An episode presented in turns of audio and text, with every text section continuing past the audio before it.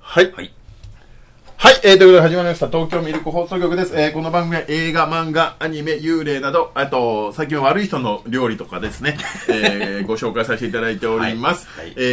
ー、東京ミルク放送局でございます。MC は私、TBS 東京映画映像学校学校長、ちゃんまつかいごかです。よいよいよいよいよいよいよいよいよいよそして本日お相手は、長山森平でございまよろす。しくお願いいたします。はい、えーはい本日はですね、お今更かとはい。言われるかもしれないんですがそ、んなことは言いません。この1ヶ月間、はい前回の収録から1ヶ月間、はい相手で私何をしてたかという、何をやってましたかこちら、はい。ベルセルクばっかり読んでましたね今さ ら今さらいや、読んだことはあるよ。はいはいはいはい。でベルセルクどっちかというと好きだしね。はいはいはい。まあ、僕も途中まで読んでました。そこでしょそこ、今日今回話したのはそこ。なんでしょ途中までですよね。うまあ、はい。で、多分これをお聞きの皆さんもそうだと思うんですけど、ん途中までだと思うんですよ、みんな。まあ、しかもね、あの、残念ながら、作そう者なんのです方よも。ね。昨年、三浦さんもお亡くなりになってしまいまして、うんというところ、まあまあ、はい。で、その辺の話をしたいなと思ってるんですがはい、ちなみにどの辺まで読まれてました、僕は、えー、高野団がブイブイ言わせ、いや、初期ですよ。ブイブイ言わして、はい。あの、とんでもねえショックがはい。あって、で、その後、ガッツが、なんやかんや追っかけて、えー、なんかおてんばな王女、女王様、王女様、はいはいはい。おお嬢みたいなのが来て、はで、あの、狐目の、なんか、はいひょうひょうとした従者みたいなの、はいやつがね、やれやれって言いながらも、なかなかいい仕事しながら戦ったりなんかして、 はい。あのあたりですね、あのね、正解です。うん、おうなんだよ。正解っていうのは、多分みんなその辺なんだ。まあ、そうでしょうね。あの辺からちょっと疲れてくるんですよ。ショックまで、まあ、アニメシリーズになって、はいはいなってましたねそれ渡ったっていうのもあるし、はいはいまあ、ちょっとこれはどうこう言うのはちょっとあれかもしれないですけど、はい。展開が遅い。まあ、そうですよね。なかなか進まないし、えーコミックス自体もなかなか出ないと。なんか途中で噂聞いてましたけど、この三浦先生は、ちゃんとラストまで構想はあるんだけど、それ本当に書き切るには何十年もかかるみたいなことは言ってたことは聞いたことありますそもそもはい。っていう中で、はいえーみんなね、その辺でう、ん。まあ、つまんなくはないんだけど、うんなかなか観光もされないし、はいはいはいみたいな感じで、うんえー心半ばにして、はい。まあね。やめたいというわけじゃないけど、はいはいはいまあこういうのもあったよねみたいな感じでやめてると思うんですそうですね。私頑張ってはい。最新刊まで読みましたそりゃもう大したもん。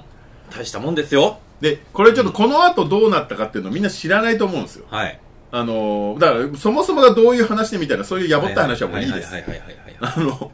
鷹の段で、うんえーガッツとが頑張ってたけど、グリフィスが、えーみんなを生贄に捧げて、はいはい自分だけ、んいあの、いいとこ取りで、うんゴッドハンドに転生したわけです。はいはいはいはい。で、それに対して、ガッツがぶち切れてて、あの、一人で、使徒をやっつけまくってるっていう。で、いつかグリフィスをやっちまうぞと。ね。っていうお話なんですロードトゥグリフィスみたいな感じですよね。で、さっき言ってた、その、おてんばのお姫様が来てみたいはいはいはいなはいのは、はい。その後ですよね。そうですね。ええそのちょっと後ぐらいです。そうです直後ぐらいそうで、えで、モズグズ様っていう、あ、なんかいた、そんなの。すげえ顔面四角いやつ。はいはいはいは。はいい。で、あいつをやっつけた。あ、あの、あれだよね。あのー、教祖様みたいな。そうそうそうはそいうはいそうそ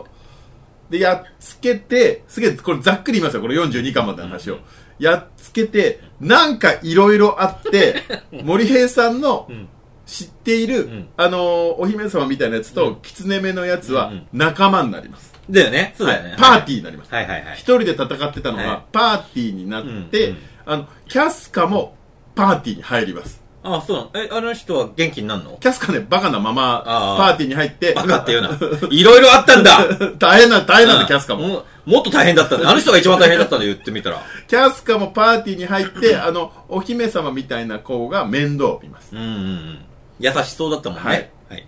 でさらにもう一人パーティーに加わるんですお二人だお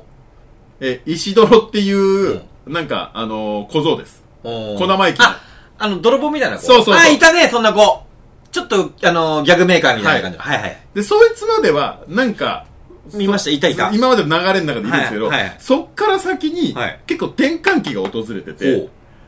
魔法使いの家に行くんですよ。おうおうお、なんか、ル RPG っぽくなってきましたね。まあ、そういう世界ですからね。魔法使いの家に行って、はい。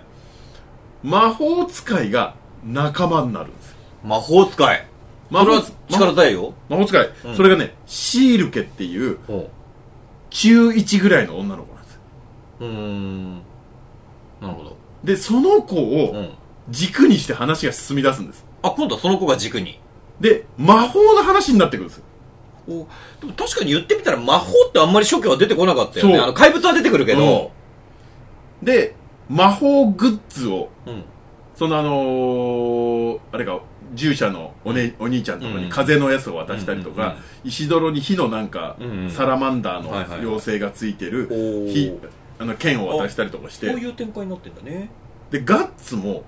鎧が超パワーアップするんですよ、裸一貫で頑張ってる感じがしましたけどね。あそうのザンバトンみたいなの持って。そうそうでザンバトはそのまんまなんだけど、うんあの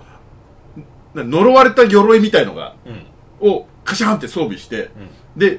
でなんかやべえやられそうだみたいになったら後ろからニョキニョキニョキニョキってなんかねケルベロスみたいになるんですよほう。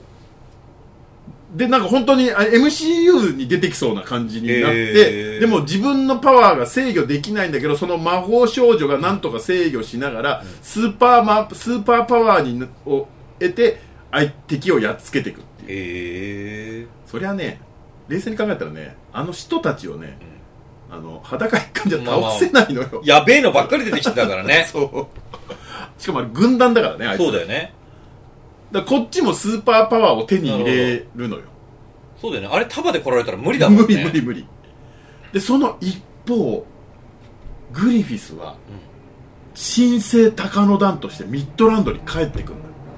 あ、そのよ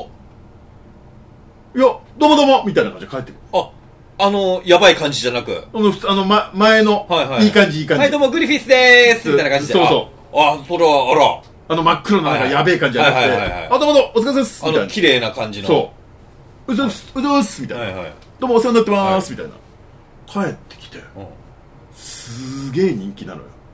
ん、なるほど。まあ確かにね、彼ら、義族としてなかなかね、そう頑張ってたもんね。もともと実績はありましたからはい。でちょうどいい感じにあの国王も死んじゃうはいはい。あらあらあら。そんな寿命かなんかで死んじゃって、そうするともう後ろあの王女様しかいない、はいはいはい。だからもうやりたい放題、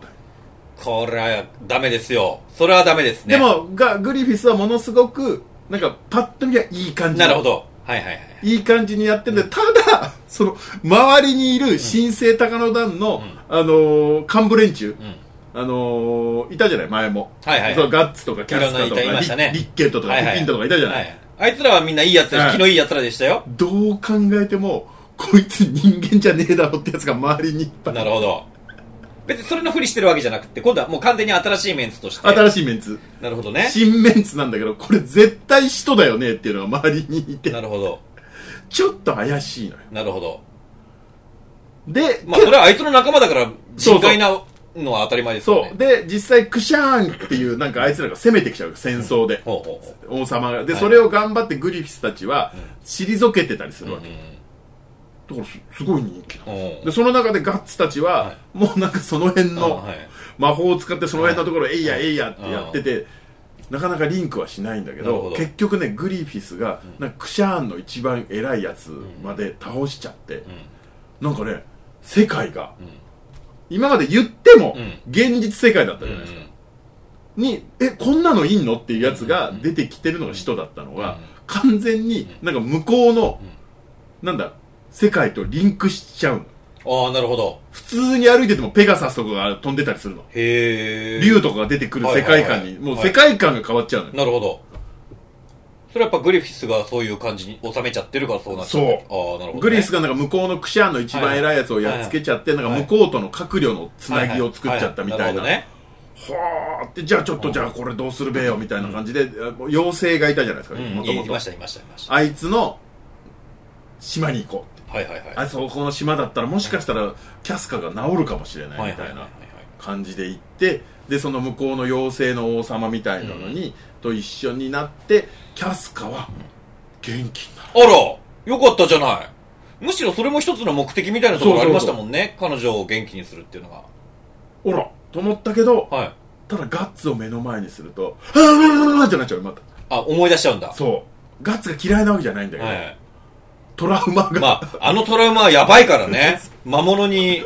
なぶり物にされたような感じですもんね。だからちょっとまあ一応一緒にはいるんだけど直接あなんだろうい一緒になんか話したりしたりはできないはみたいな,、ね。辛いところですわ。はいはい。でそれで養成島編はい。で今度またグリフィスが養成島編が終わってさらにグリフィスがもうちょっとちょっと調子乗ってあれガッツたちちょっとあれキャスカ治ったんみたいなもうはいはいええええみたいなはい。はい、感じのところまでが41巻おはいはいは41い。巻なるほのど。 41巻の最後にはい。最後にあのグリフィスのああ、綺麗になって。そうそうグリグリフィスの最後このコマを持ってはい。健太郎三浦先生がはい。亡くなってしま うゴッドハンド一人も倒してないじゃないとまあでもこれは不良の、というかね。まだこれ50代だったからね多分そうですようね。んでファンの皆様はいへはいみたいな感じでヤングアニマル編集部かあそういうのやっぱ書いてあるらね今後とも祝よろみたいなことが書いてあはいはいっはてそれが2000これが最後の話が「朝露の涙」が2021年18号ですで連載掲載時の原稿を再編集の上収録しましたなるほとどいうふうにとところがまあこれは大きなニュースになったと思いますけどはいはい。こそうのであすよねと42巻はいがね刊行されるんですよはいはいはいまあこういう今更ね細かい話をしてもしょうがないんですけどえーよいしょよいしょ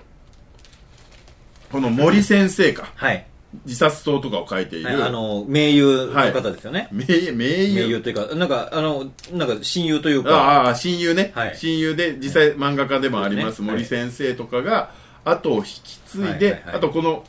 多分三浦健太郎事務所のはいアシスタントの人がえー書いてはいはい42巻がこの前はい。えー作られましたはいはい。ということでまあだから実際だからこの後どうなるかみたいなのを森さんがいろいろ聞いてたからなるほどね。それを元に作ってますと。もうそれもすごい話だよね。うんでこれが2023年11月号ですね、最後の話が、で、えー42巻まで読んだんですけど、はい。 42, はいは40い42巻をちょっとこの最新巻まで読んでみましたが、42巻読んでみての感想ですが、はい続きになってます、ああ、ちゃんとね。これはねうん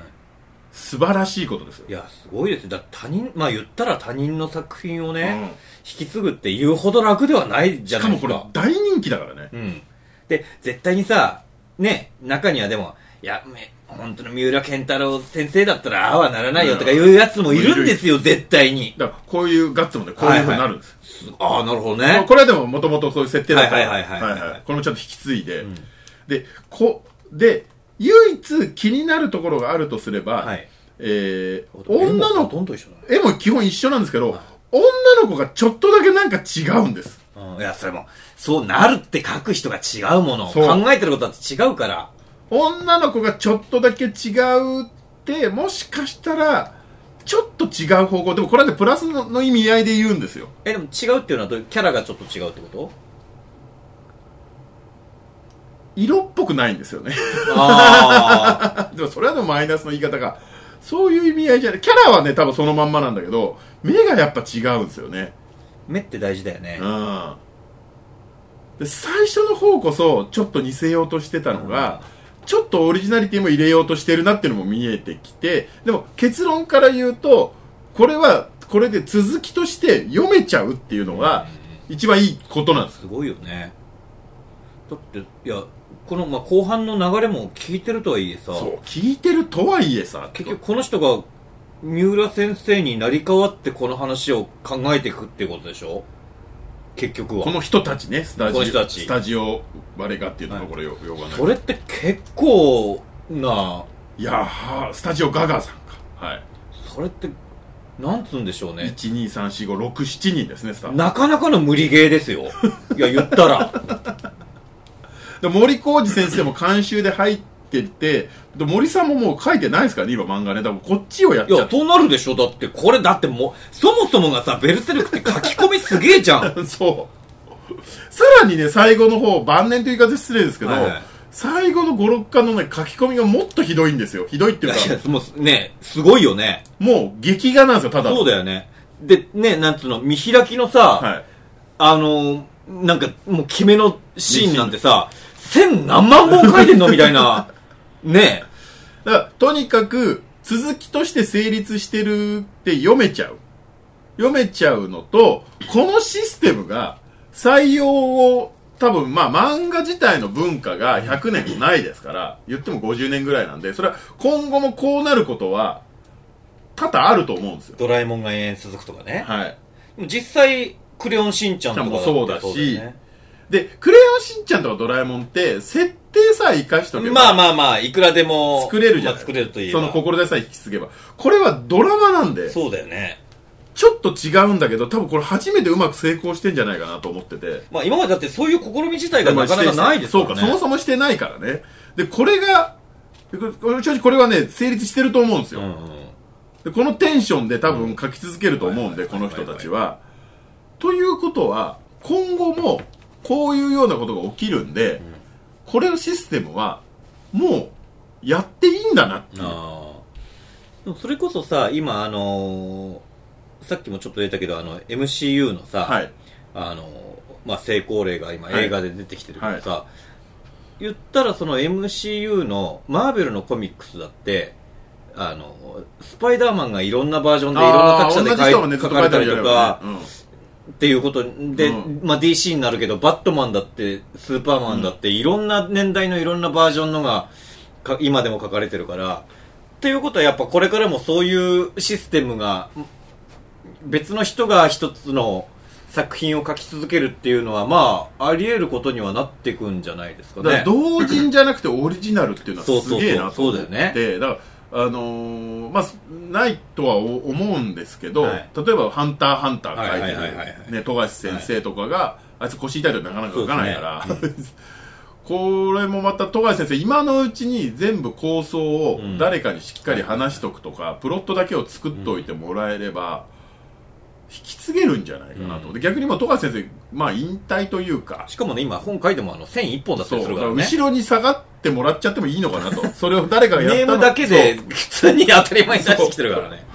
そうだったら富樫先生ちょっとチェックだけでいいんではいみたいな、そういうのでもいいのかなっていうのもちょっと思いましたね同人誌っていう文化ってさ日本だけなの外国もあるもんなのかな基本は日本だけでそれの文化を、えー、と外国は真似してますねっていうことであればさまさにその同人誌文化があるからさみんなで一つの作品を書くってまあまあまあいでうもそこれはとに関してはみんなや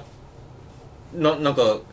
できてる文化が出来上がってるっちゃ出来上がってるよねだからドラマのストーリーもので続きを成立させたっていうのは今回初めてじゃないそうですよねでしかもみんなが知っているはいはいはコいンテンツで、うん